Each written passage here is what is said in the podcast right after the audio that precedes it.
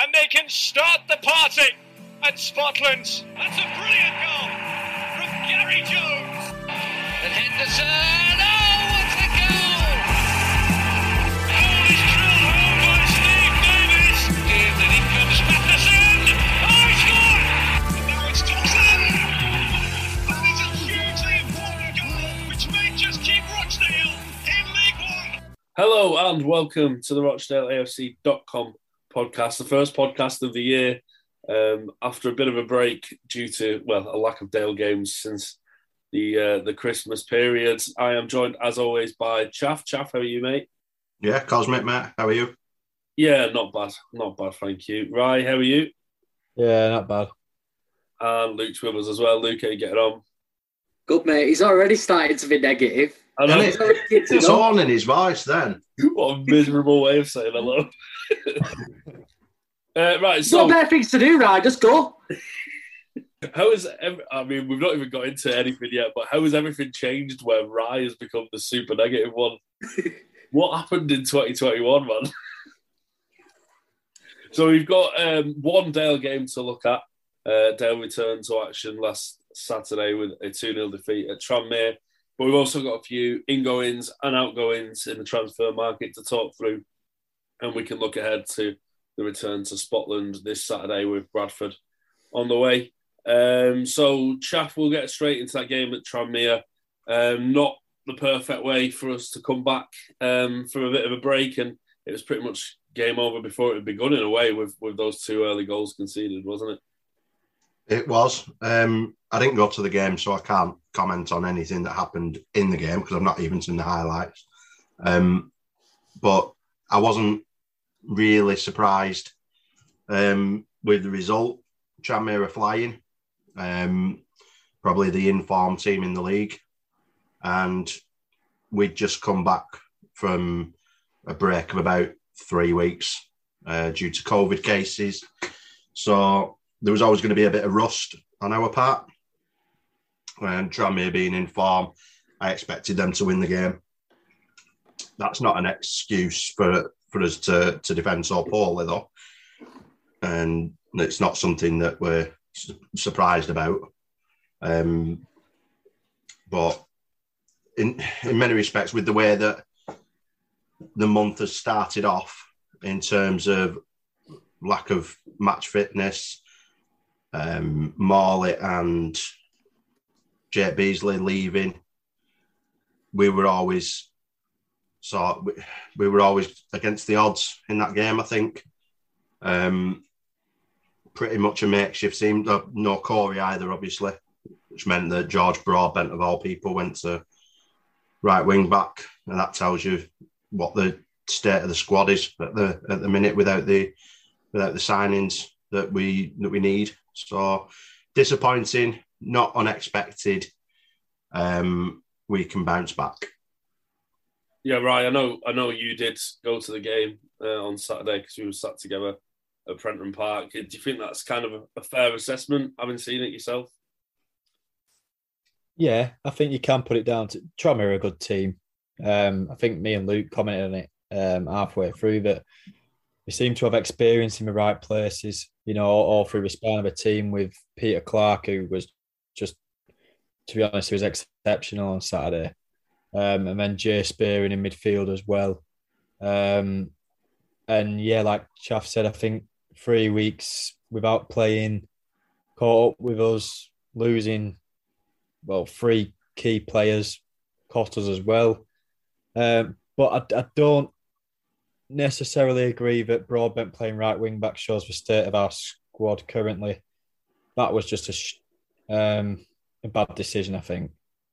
I didn't understand it when I saw it line up. He's never looked like a right wing back, and he looked less of one after the game than he did before it.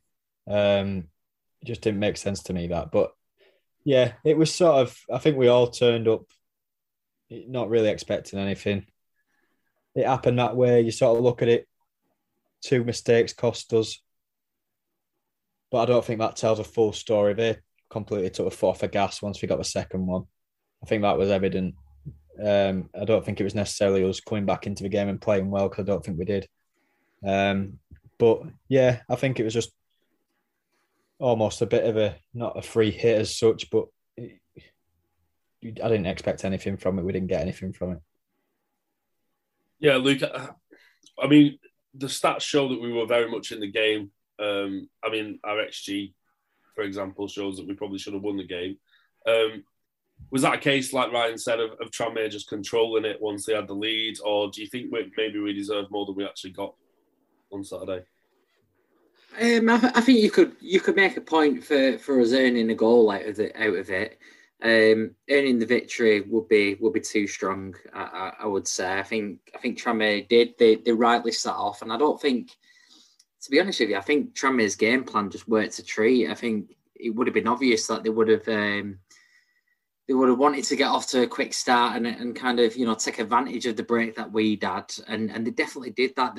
I was really impressed with how they just got in our faces right from the get-go. That opening 20 minutes, there was just no time on the ball for anyone, and it was quite impressive the way kind of Tranmere kind of did that, and they just played with a lot more bite and a lot more fizz, and yeah, you know, it was obvious that, you know, if you're going to say which team here hasn't played for a while, you definitely point at us. They took the foot of the gas, I think, in part because they got what they needed. The two goals, they're at home. They got the best defensive record in the league. They can kind of rely on that. But then energy-wise as well, I don't think any League Two team is able to kind of, you know, keep the tempo that they kind of set in that opening 20. And that's where the damage was done, really. I thought we played some neat stuff, you know, once we kind of settled into the game. But again, it's really hard to gauge, is that good because we're making Tranmere work for it, or is that because Tranmere kind of know how to manage a game out and kind of are quite happy with us having the ball in certain parts of the pitch and whatnot? But we did create the odd chance, and for me, I would say we deserved a goal out of it, but nothing more than that, really.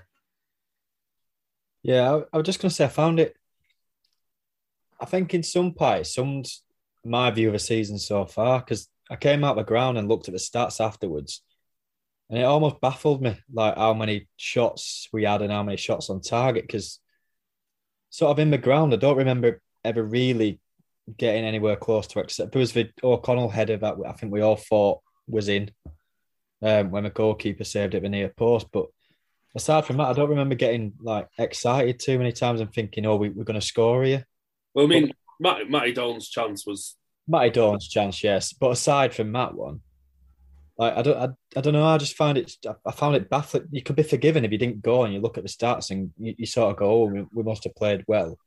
We've been unlucky again. We've just not finished our chances." But I think when, I don't know, it just seemed weird to me when I saw it afterwards. I don't remember thinking, "Oh, yeah, we did have loads of chances there." I just couldn't get my head around it, really.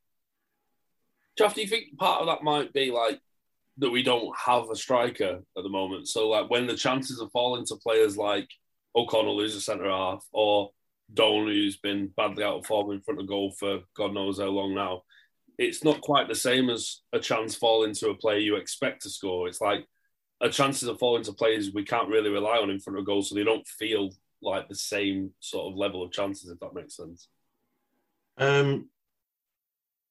To an extent, maybe. Andrews is a striker. I'd expect chances to be taken by him. That's primarily his job. I don't know whether he got any because I said I didn't go, but I'd expect him to take chances if they fall to him, and he has done this season. Aside from that, yeah, you're probably right. Matt Dorn has... There's just nothing there for me. There's nothing there anymore. As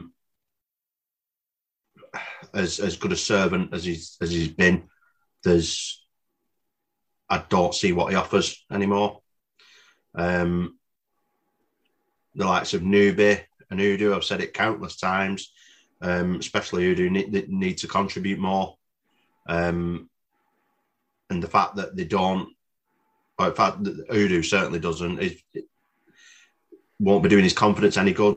That's possibly why any slight chance that might come up, he snatches at it.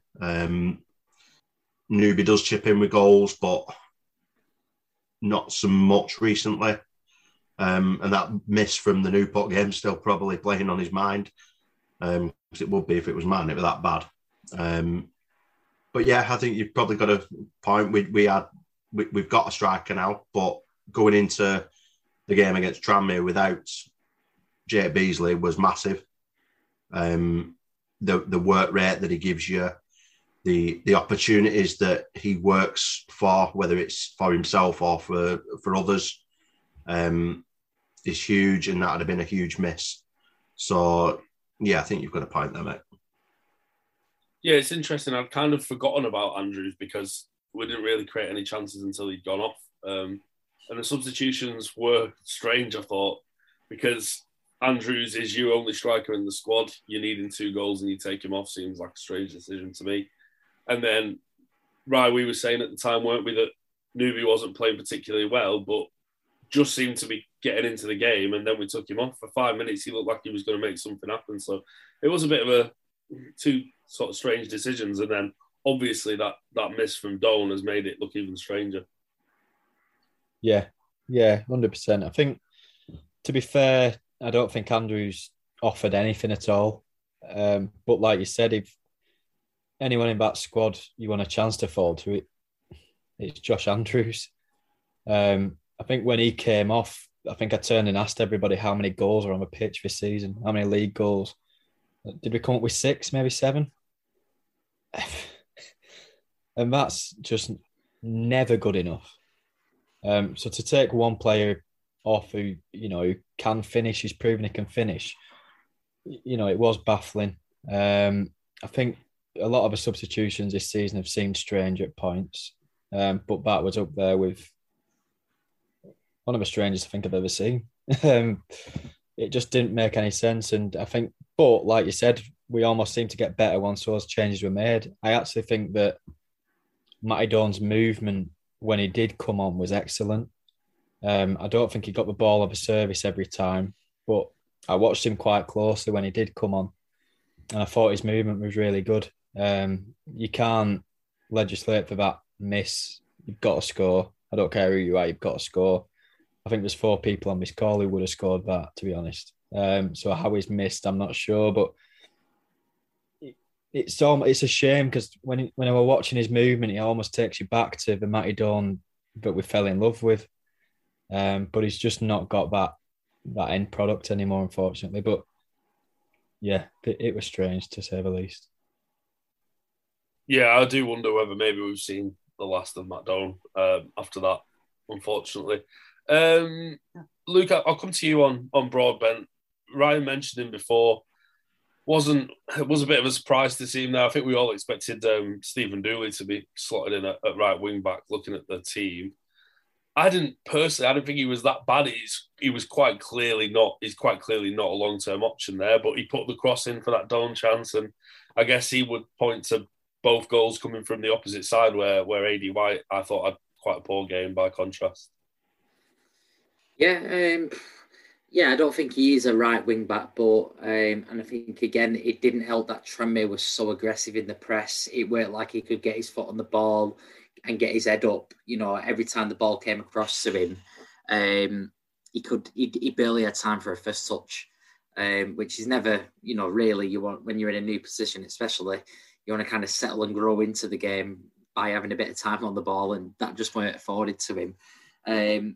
I can kind of see why he was put there. I think kind of when Robbie signed him first time around, and then when we've re-signed him, in his interviews about him, he's kind of made point and reference to his kind of his attributes physically. And I can only imagine it is a position in the pitch where you do need that engine, and you need to be mobile. And he does seem that he's got a physique that, you know, he looks like a footballer. Just probably wanting a bit more from him in the opportunities that he's had with us so far. But I can only imagine, you know, he's on the training pitch day in, day out. He's obviously out of contracts at the end of the season. Would we have re-signed him if we didn't think that he could contribute more in the second half of this season than what he did do in the first? You know, I wouldn't have. If it was my decision, I'd be kind of testing the waters and going elsewhere, even with the loss of Morley. But I think he's probably done enough in the background to kind of, you know, persuade the club to kind of pick him up again. And he's got a lot to prove, because I don't see Sheffield United offering him a new contract. So he's got a lot to prove, which means he's going to have to play with a lot of desire. And just kind of, he's just one of them. It's a weird one. I think I am swayed by how Robbie Stockdale's actually described him as a player, and kind of, you know, looking at him as a presence on the pitch, he looks like he should be good. We've just not really seen it yet. Yeah, I think the biggest compliment I can give him from Saturday is, I kind of agree with what Ryan said, that he didn't really look like a right wing back, but I've not really thought he looked like a central midfielder either when I've seen him play yet so far. So I guess he was no worse there than he has been in midfield so far. But I think there is something there. Hopefully, over the coming months, we'll see a bit more from him. It was a debut for the new man Paul Downing on Saturday. Right, how did you think he did? It was solid kind of debut, even if we didn't get the result. Yeah, didn't do much wrong. He looks like a leader, even though he'd only been, you know, in the door for, what was it, 2, 3, maybe 4 days or something like that. Looked steady. I don't think he's certainly not going to be doing anything fancy. He's not an Eoghan O'Connell. But what he is he looks like a solid, proper defender, and wants to get his head on the ball, you know, wants to put tackles in. And yeah, I think he'll do all right for us. I think he's almost a perfect foil for an O'Connell, who I think we probably all agree was our best attacker, I think, on Saturday.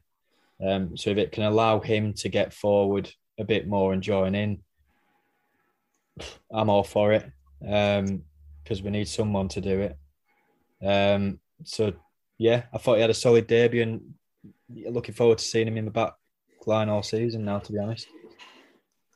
Yeah, one more player I wanted to touch on from the Tranmere game was Joel Coleman, Luke. I mean, you can't really get away from the fact that he was at fault for the first goal.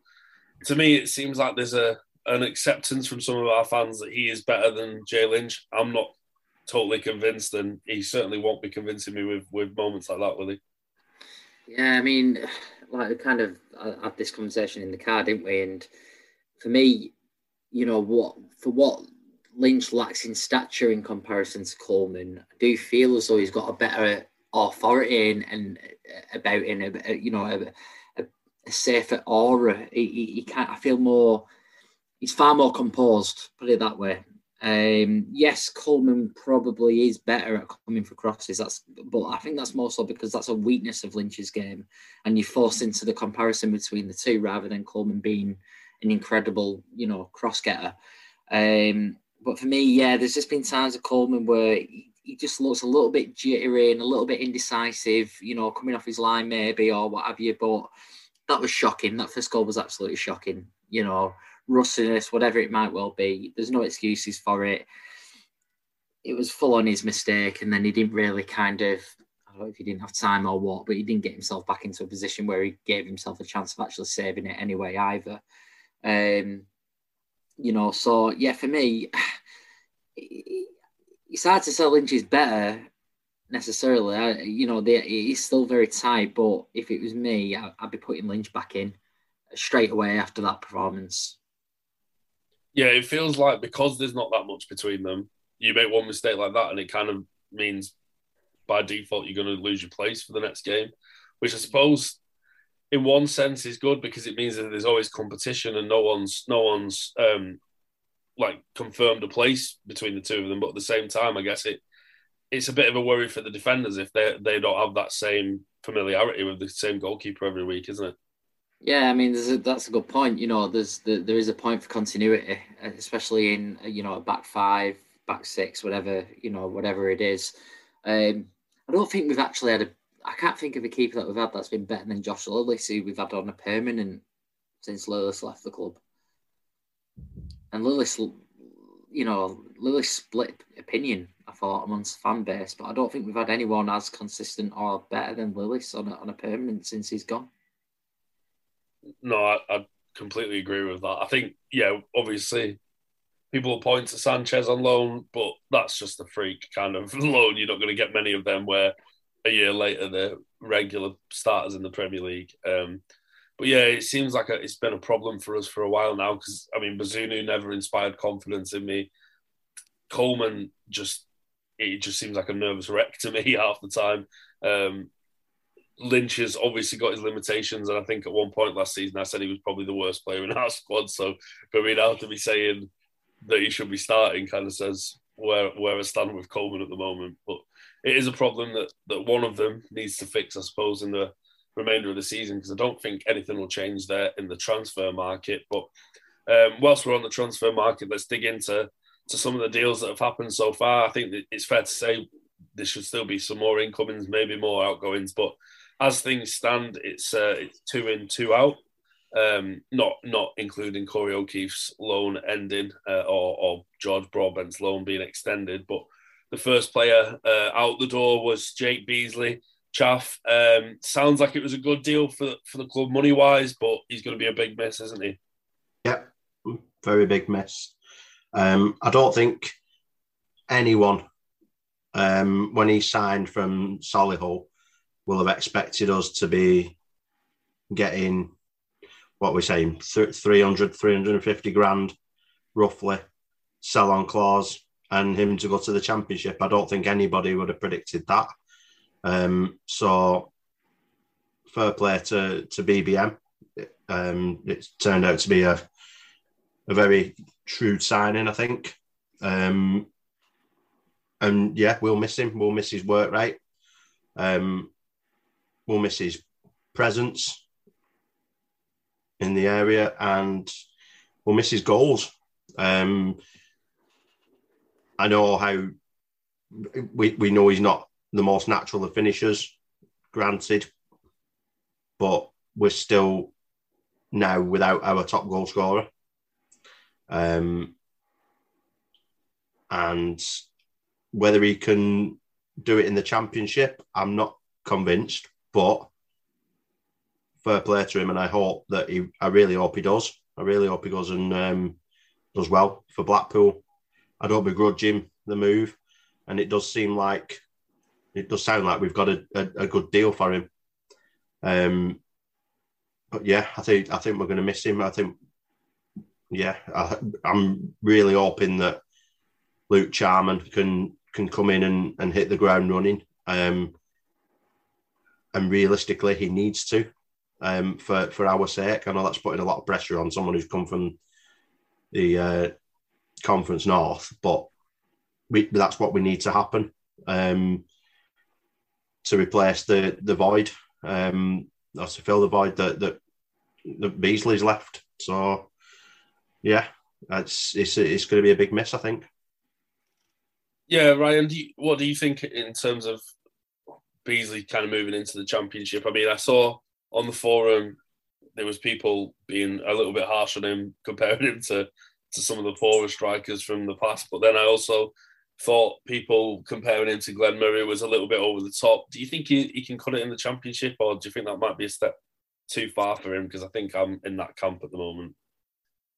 Yeah, I keep changing my mind. I think if he adapts it, he's not going to be a goal scorer at that level. He's not going to get 15, 20 goals in a Championship. Absolutely not. But then you think of some of the strikers who've played in a Championship in the past, and even one they've got now in Gary Medine. Not necessarily goal scorers, but what they are really good foils for a goal scorer, if you like. I'm trying to think of it, but even you could go as far as that.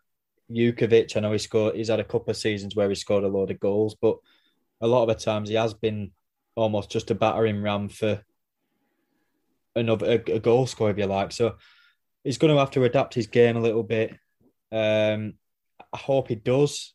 Do I see it? Probably not. But yeah, I think if people are expecting him to go and be a goal scorer, I don't think he will be. I'm adamant he won't be. But he works incredibly hard, and he's going to have better players around him. So service might be better. So he might get goals. But you think of the opportunities and the space that he created for some of the players we've had. He's going to have players who are, 2-3 times a player he's had around him at Rochdale. So if he can get more goals out of people around him at that level, it could be a really important signing for Blackpool. But I probably see him as a backup for Medine. I think they see it that way as well.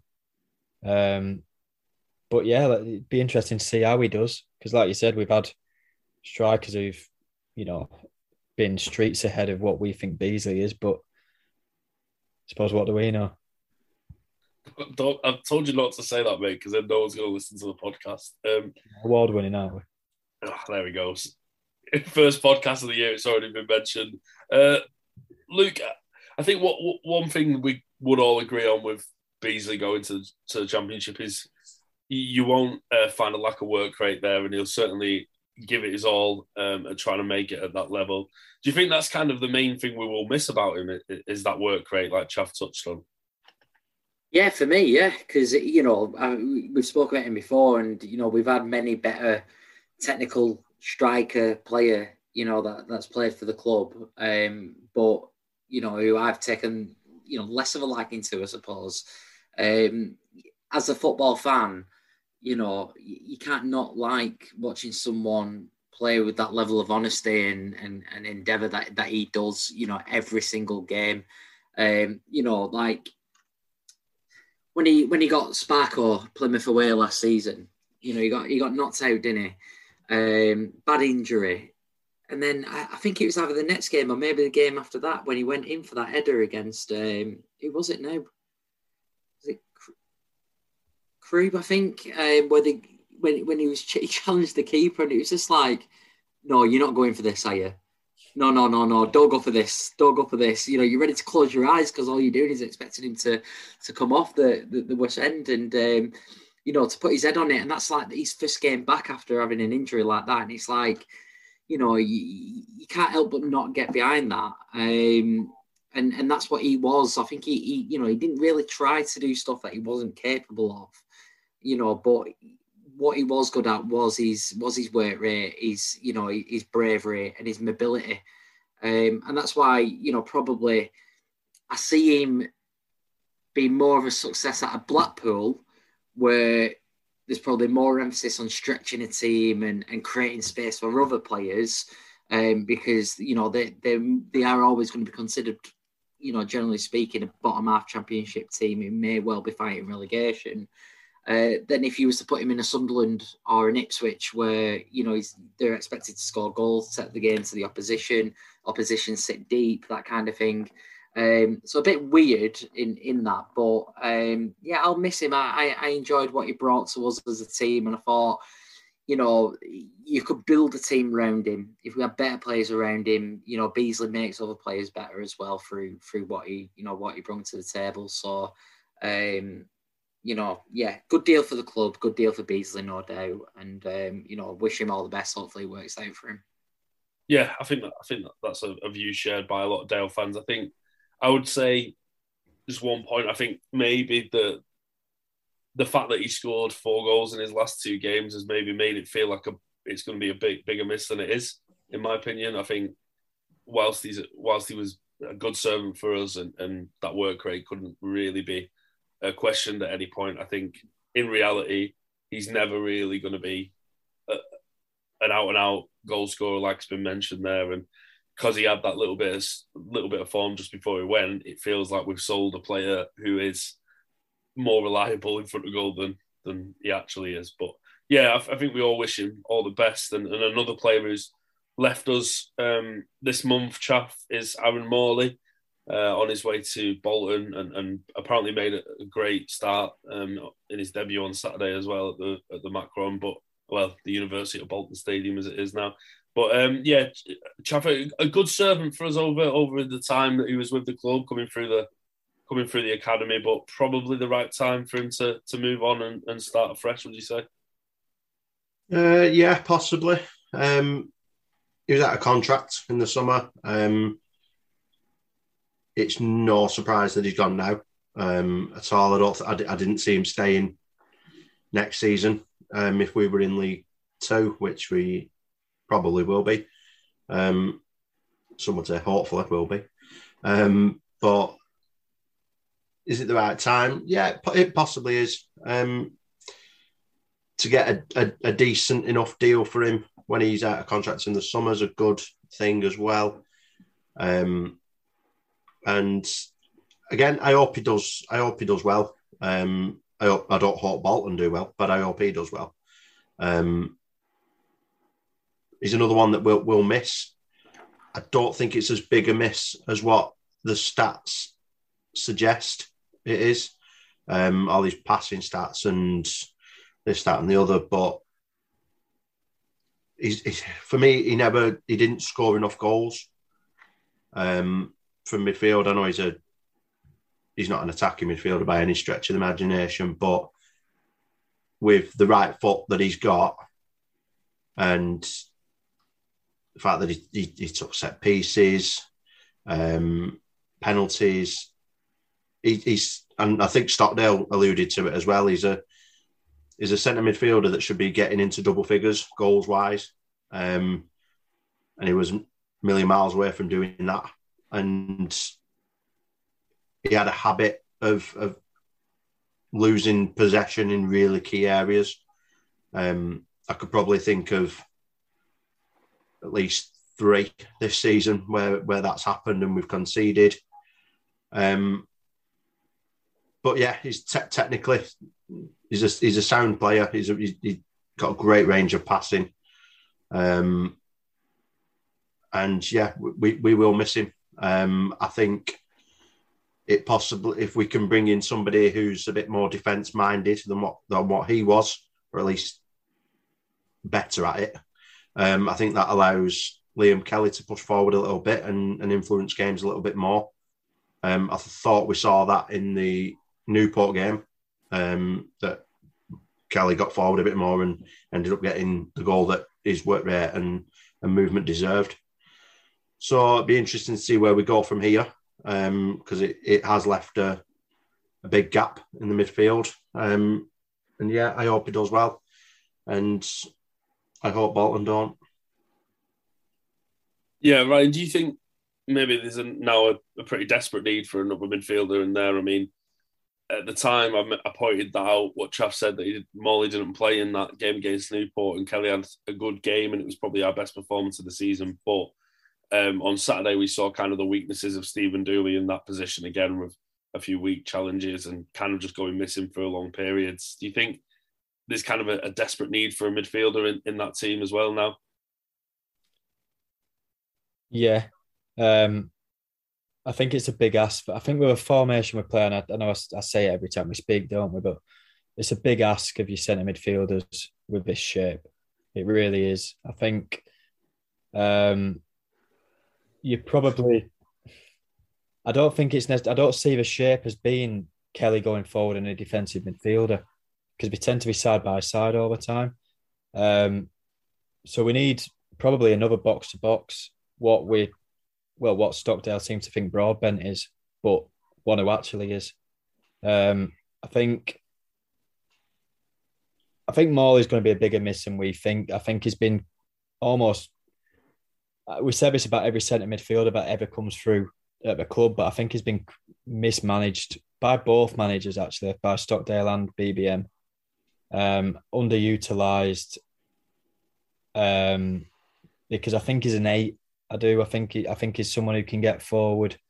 I think there's been too much pressure on him to do the defensive work when it's clear that that's not his game. We had the same with Callum Camps and we had the same with Jamie Allen towards the end as well.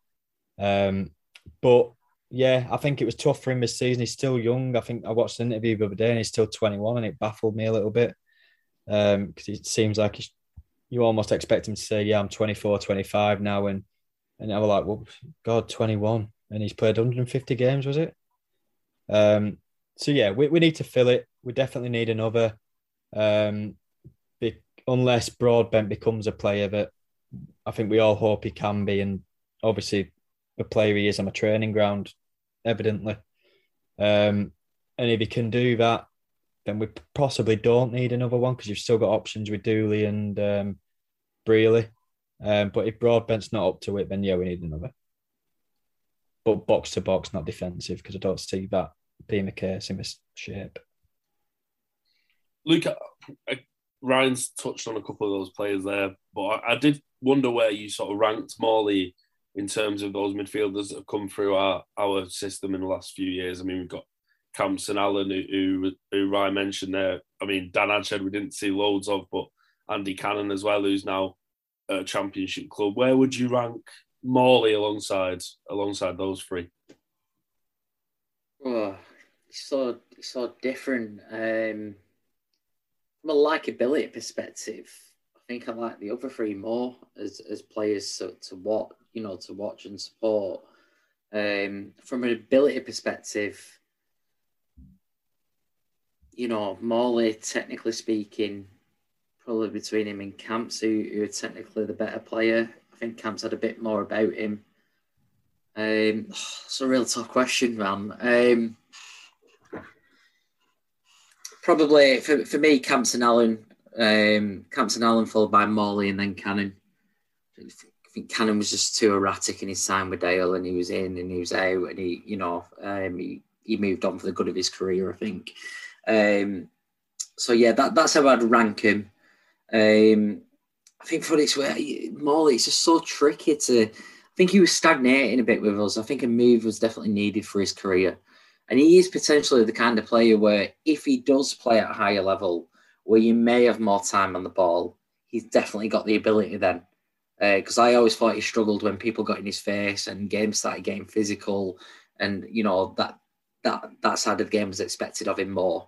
So if he's playing for a successful team that play football, where the opposition will stand off you, he might actually grow and kind of look an even better player for it. But I mean, kudos. I mean, these are players that we've seen in our kind of our lifetime of supporting Dale.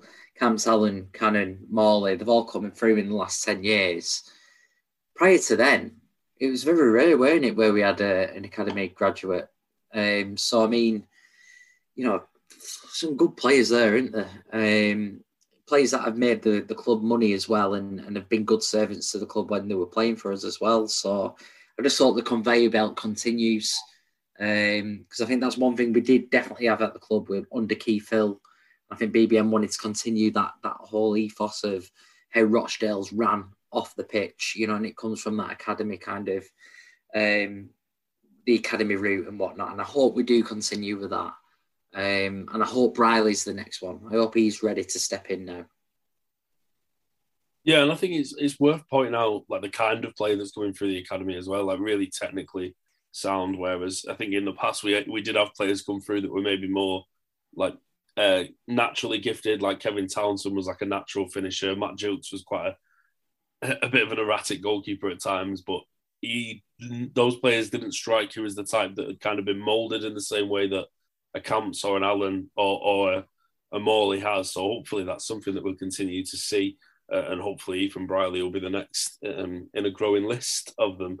So in terms of incomings, we've kind of touched on him already, Chaff, but Paul Downing comes in at centre-half. We said, I've certainly been saying I felt we needed a little bit more experience at the back, and he's certainly going to provide that, isn't he? Yeah, I think so. I think it's a really impressive signing. I know he's not had the best of times at Portsmouth. Struggled a bit with injuries, not been able to get back in the team, but got an absolute wealth of experience. A proper no-nonsense, solid centre-half, and I think we've missed that. O'Connell's a very different type of centre-half, and he's very much a ball-playing centre-half, and he's very good at it. Whereas I don't think Downing is anywhere near that type of player. But if there's a player that I want heading, clearing, tackling, and just being as solid as a rock, Downing's he fits that. So I think it's a signing that we needed. I hope it's to partner O'Connell rather than replace him. There's still 2 weeks of the window, nearly 2 weeks of the window left. So nothing would surprise me, unfortunately. But I hope it's to partner him, and rather than rather than replace him. But I was impressed with that signing, and I didn't watch it, but I'm glad that he seemed to get off to a solid start. Yeah, Luke, it was on the right of the back three where we started on Saturday. I've seen a few people mention the potential to play him as the central one of the back three, allowing O'Connell to step out more from the back. But obviously O'Connell's been doing that anyway, hasn't he, from the central position. And I think we saw with the lack of pace when he played there against Port Vale away, I think it was earlier in the season, that he can be found out a little bit there, O'Connell. So would you expect it to stay the same way with Dorset on the left and Downing on the right of O'Connell, or how do you see that one working out? Yeah, I'd probably keep it that way. In playing the back three, one of the weaknesses against the formation of playing the back three is either getting counter attacks or getting attacked down the sides when your wing backs have pushed on a bit, and then that back three can get spread and leave holes. That's kind of like an obvious flaw in that way, in that setup, and probably doesn't suit O'Connell with regards to his weaknesses, which, if you're being very critical, his pace. And like you said, it definitely didn't stop him from getting forward against Tranmere. I've said it a few games this season now where, it gets to the 70th minute mark and, I'm kind of looking at it thinking, flipping O'Connell's one of our best attacking players on the pitch here, and he's our centre-half, and I don't know whether that's a compliment to O'Connell or a criticism of the team or both, or even a criticism of O'Connell for just doing it yourself. That's not always the best thing to do, but he has got so much ability. Like, I can't, I look at the appreciation group on Facebook now and again, and I kick myself for doing it each time, but there's fans on there that kind of are wanting O'Connell out of the team, and I just find it baffling. I think I've not seen a better centre-half in this division, and he's just so comfortable with the ball at his feet. For me, he could go into the Championship and play in the Championship easily. We had the debate with Beasley. It's not a debate for O'Connell for me. So yeah, in answer to your question, Dean, I'd keep it as that back three in that pattern. Yeah, and fingers crossed, O'Connell isn't going anywhere. I think, I've said it a few times. I think there's a lack of appreciation for Eoghan O'Connell from some of our fans. I don't think people realise just how good he is. I'd go as far to say he's the best permanent centre-half we've had since Dawson. I just think his quality, and I think if you took him out of that team, I would worry, even with Down in there, I would worry about the defence, because I think he not only makes everything, keeps the team together at the back as a leader, but like you say, stepping out and the quality with the ball is on another level from anyone I've seen in League Two this season or previously. Another signing has been confirmed today, just before we started recording. Luke Charman has arrived from Darlington, and that's a signing that's really exciting, isn't it, for us as fans, because he has a pretty spectacular goal record in the National League North this season. He does, yeah. It's a signing that I'm excited about. There'll be nobody more relieved than Lee Brookfield, I don't think, who's been saying since December that he was coming, and then I think his arse has been twitching a little bit, but we've got the deal done. It seems to be a very good deal.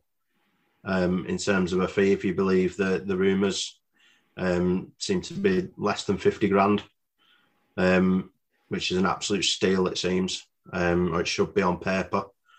I'm not naive enough to think that it's a guaranteed good signing.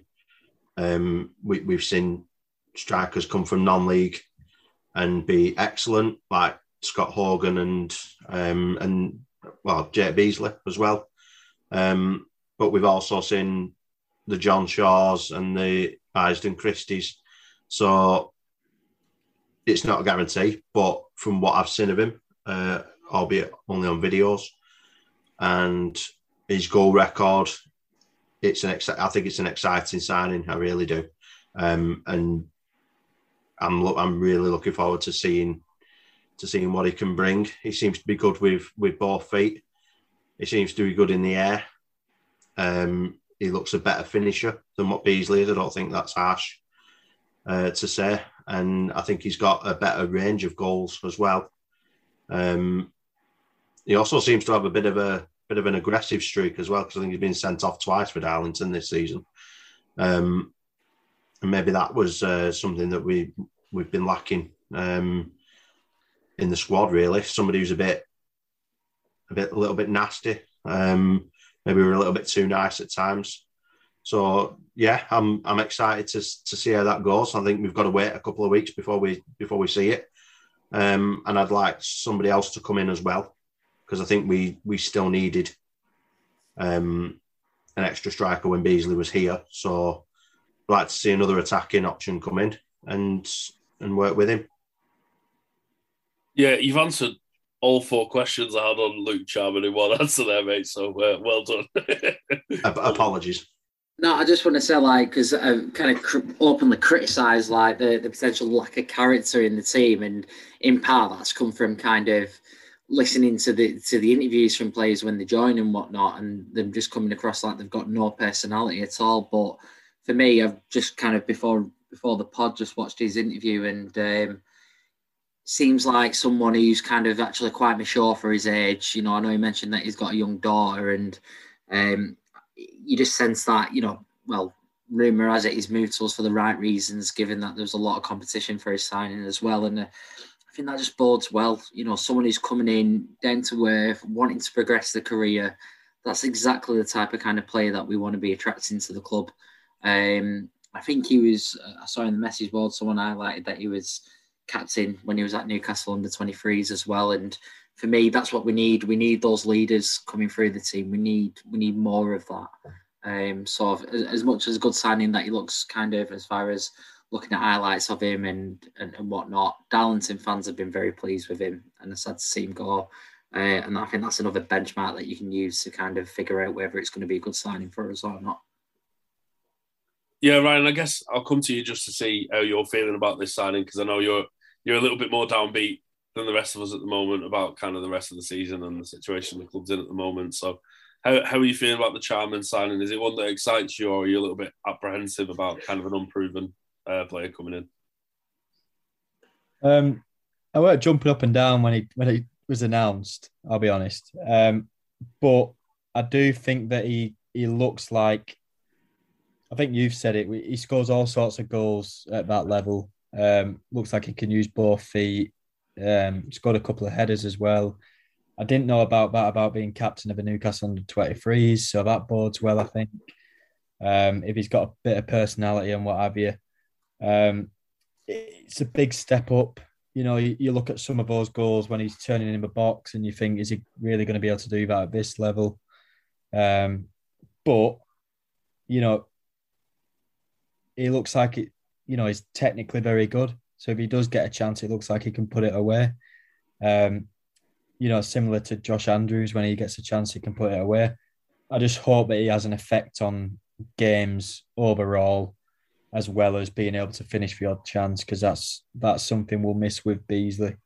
There's no doubt that Josh Andrews is a better finisher than Beasley, but he absolutely has nowhere near the same effect as Beasley in the team. So... yeah, I'm going to wait until I see him properly. I'm not negative about it, but I wouldn't say that I'm massively excited and, you know, going to buy a ticket for Colchester away just to see Luke Charman. I want to see what he's about. I want to see his personality on the pitch. And like I said, you know, yeah, you can be a finisher, but you've almost got to do a bit more, and you've got to create chances for yourself. So yeah, hope he can do that. It looks like it should be an exciting signing because, of, like I said, the videos we've seen, and he seems like a genuinely nice fella on that interview as well. I think me and my dad were texting each other earlier and were saying, you know, seems like a proper, you know, nice guy. Really, you'd almost listen to that and really hope it works out for him. If rumours are to be believed, he's turned down a couple of clubs, or they've not worked out, you'd expect paying more than we are. So he's coming to play football. So yeah, let him play football. Don't put too much pressure on him, and hopefully he flourishes. Yeah, fingers crossed. I think it's one that we're all hoping to see work out at Dale. I mean, with Beasley going, there's pressure on him to come in and start scoring goals, but it looks like he's certainly capable of doing that from the videos we've seen, so fingers crossed. That's exactly what happens. I think there will be a few more incomings. Chaff, one rumour I wanted to come to you on, because I think it's one you're quite excited by, is Max Clark. He's been linked with us by Football League World. He's a left wing back, which is an interesting one because it feels like maybe an area we don't particularly need to improve at the moment, but he's been released by Fleetwood, and it looks like Dale are interested at the moment, doesn't it?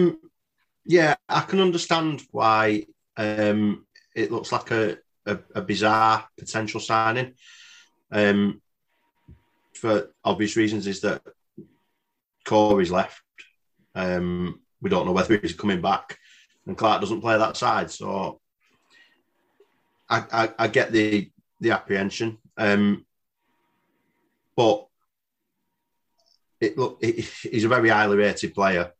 He's just not been able to break into the Fleetwood team, seemingly purely because of the form of Danny Andrew, and he's gone and tried it abroad. He's gone and my mind's gone blank. I can't remember where he went to before. Where was that before? Vitesse, Arnhem, Hull. That's Hull. And I think at one point he was very highly rated at Hull, sort of back up to Andy Robertson. But that would be an exciting signing for me. I think he's the type of player that O'Keefe is, but on the opposite side, one who wants to get forward as much as he possibly can, get deliveries into the box, cause havoc for the opposition fullbacks. And yeah, if it's been rumoured today, that he's ready to terminate his contract and join us on a free. Half of that's come true. So we'll wait and see. It might be. We said this before via text, but it might be almost a backup plan for if Corey doesn't come, albeit on the other side.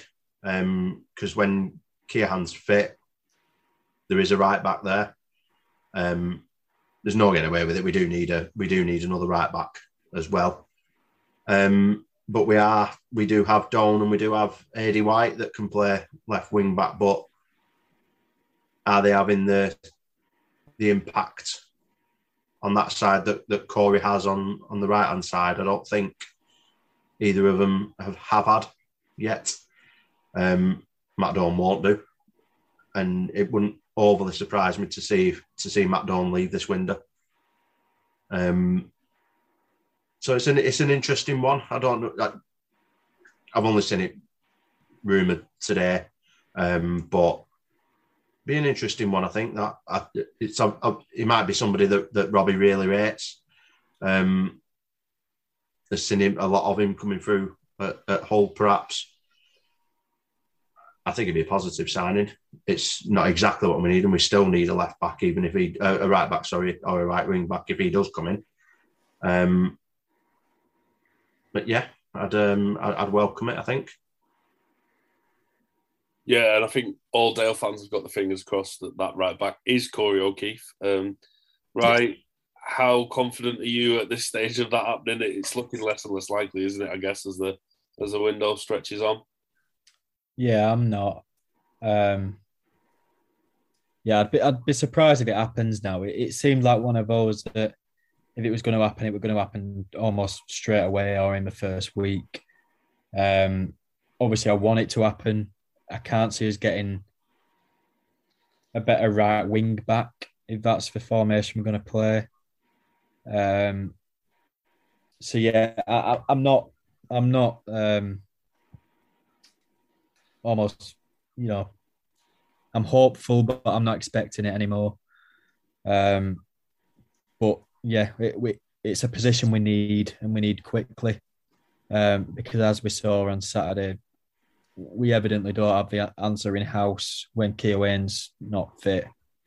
So it's something that needs doing, and it needs doing as quick as. And if it's not Corey or Keith, it needs to be somebody else, and it needs to be someone else quickly, because we're running out of time now.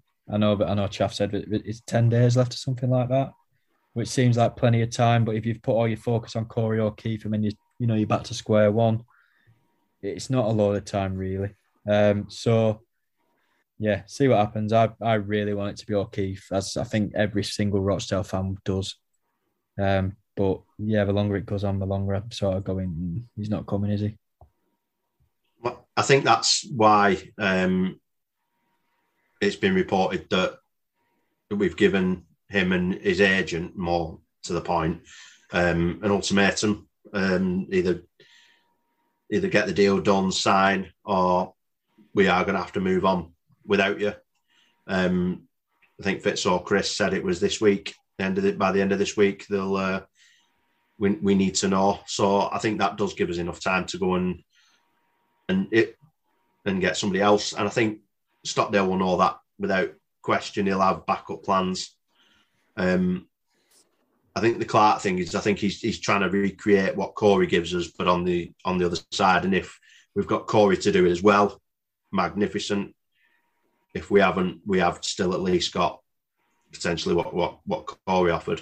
We definitely need a right back, and I think whether what Fitzall said today on Twitter about being patient, and we're not going to go for a second choice unless we know we can't get our first choice. I think that was specifically aimed at Corey O'Keefe. There's no doubt in my mind that we will have second, third and fourth choices for a right-back position. We'll definitely see somebody come in, whether it's Corey or not. I mean, we all want it to be, don't we? But there'll be a contingency plan, and the ball's in, seemingly, in Corey's and his agent's park. And Luke, some of the other players that we've kind of been linked with, I guess we don't know kind of the validity of some of these rumours, but Niall Maher from Halifax is a name that's been mentioned. Joe Nuttall, Blackpool striker. Dean Campbell is a midfielder from Aberdeen. Any of these names kind of jumping out at you? And is there anyone else that you kind of noticed that might be available in the final weeks of the window that you'd like to see come in? Well, I always remember the Halifax lad having an absolute stinker against us in the Johnson's Paint a few years back when he played for Bury.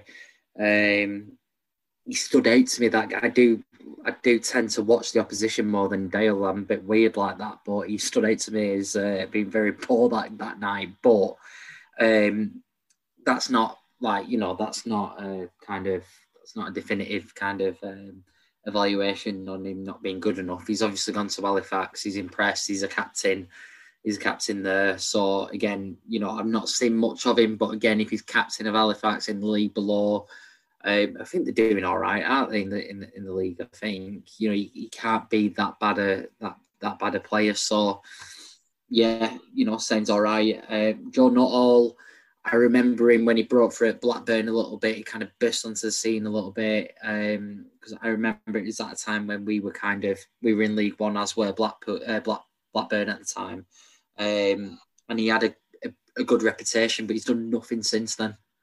He's not done a single thing, so it's kind of like, is he what you need? If it was, it'd have to be on our terms, really, with regard to kind of, here's your opportunity to resurrect your career, rather than here's an opportunity where we're going to give you a, 3-year deal or whatever it might well be, and you're going to get paid for the next 3 years, no problems. You don't need to push yourself. But he's a bit of a poacher, I think, which is kind of what we have been wanting. Albeit his goal record isn't amazing, but if you did have a look at his goals, which I did, his goals do tend to be strikers' goals. So yeah, again, I'd take it as long as it kind of made financial sense. Dean Campbell's an interesting one. He seems like kind of on paper one of them where you think, League Two, really? Can we get someone of that age who's kind of played that many times in the SPL for one of the better teams in that league as well? Can we pick someone up like that? I've got no idea what kind of player he is, but based on paper, that would be a good signing. But that seems to have gone quiet a bit since that rumour kind of came out. So you just don't know what to believe, do you? We spoke about Ahmed Nandule, didn't we? Who was previously at Blackpool. He's playing at Hearts. I know Tranmere were linked with him before they signed Cairn Emmings at the weekend. And I just wonder, normally when it's in the press and a team's getting linked with someone, it's normally because that someone is actually available. So I just wonder, someone like that, he's always been an handful playing against us. Big mobile target man, proper handful. And actually, he got quite a few goals for Blackpool. So, if you're going to ask me kind of who may be available that you wouldn't mind seeing playing for Dale, he's the one that springs to mind. If we were to sign another striker at this point, I would imagine it would be someone of a different profile. I would imagine with Andrews being there, we'd maybe look for someone else who could probably slot into one of the Newby inside forward roles as well as playing up front. But yeah, I would love to see Nandule in a Dale shirt, so good shout. So lads, we'll finish off with our game. We've got Bradford on the way to Spotland this Saturday. So the game I've picked out is a 4-2 win for Dale at Valley Parade on the 29th of December 2012. So that was our first season back in League Two after relegation from League One last time around. Chaff, you won the Christmas quiz, although it was just you versus Ryan because Luke fobbed us off. So, Chaff, I'll let you go first, and then Ryan, you can go second, and Luke, you're first. So that's any player from Dale's team to beat Bradford 4-2 on the 29th of December 2012. What season was that? The first after being relegated? Yes. So it would have been just before Keyfield came back, I think. So it'd have been, the summer before Coleman, or just before, while Coleman was in charge. I think Coleman will have been in charge here. Yeah. Coleman took over, I remember, he took over halfway through the relegation season. Yeah. Josh Lillis. Josh Lillis is correct.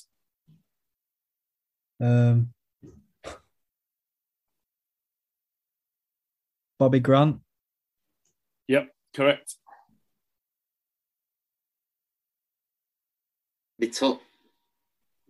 Correct.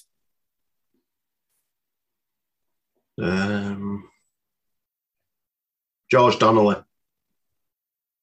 Yes, came off the bench. Ashley Grimes.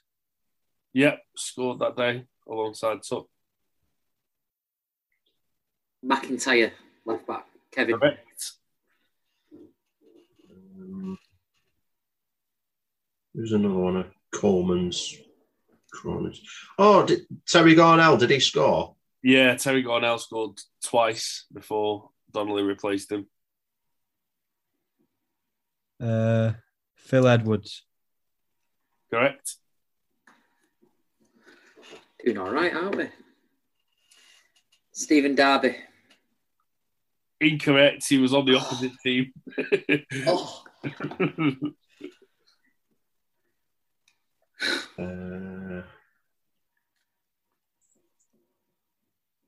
Joe Rath. Correct. Dele Adebola. Yeah, he was on the bench.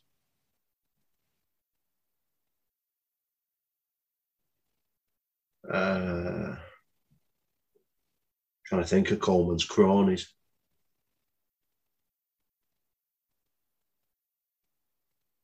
Wow, that Scouse winger called Potro. Where Potro? Yeah, another one who came off the bench.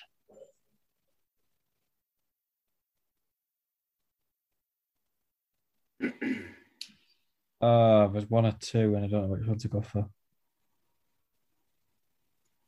Peter Kavanagh. Correct.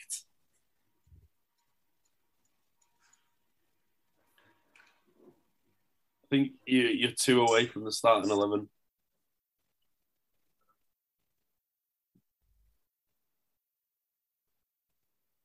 Ian Craney. Oh, yes, he was on the bench. Oh, thank God for that. I thought he'd won it there. So did I with Percy Paul. Yeah. Oh, shit. We're missing two out of a starting 11? I think so, yeah. No.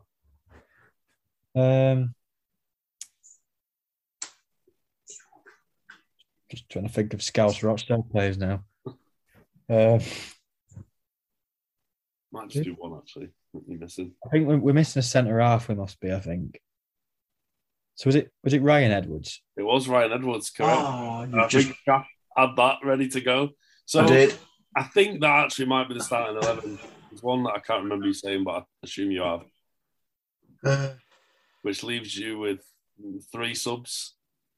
One of whom I would be stunned if anyone got. Is BBM still here then? Yeah.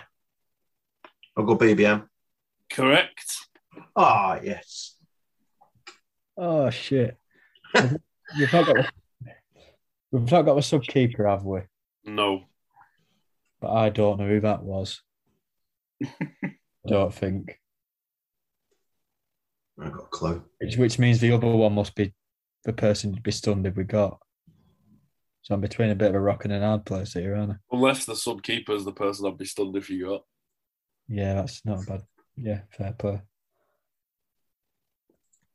Which makes me want to assess somebody, but if it's wrong, I sound well stupid. I can't remember. You've got to do it, I think, mate, at this stage. Was it Peter Corrupts? Incorrect. Jeff, do you know it? Because you've got a face as if you might. No, I ain't got a clue who the sub-keeper is. My next one would be Robbie Thompson. No, well, I'll tell you that. You never played the game for us. I'd go Matt Edwards if I had to guess the good sub goalkeeper. No, it's someone called Ben Smith. Yeah, your face is it all. Did anyone say Reece Bennett? I was going to say, well, he was my next one. Yeah, so he was the only person missing, I think, from the 18. But a great effort, fellas. I think Reece Bennett probably should have been guessed before Peter Corrupts, but there we go. Lads, it's been a pleasure recording again. It's been far too long. Hopefully there won't be so many postponements and we can be back chatting about Dale and preferably a few wins in the not too distant future. So all that's left for me to say on this one is thanks very much, Chaff. Yeah, nice one. Cheers, mate. Cheers, Wright. Yeah, no, cheers, Dean. And nice one, Luke. Cheers, mate. Cheers, lads. Catch you all next time. Over now.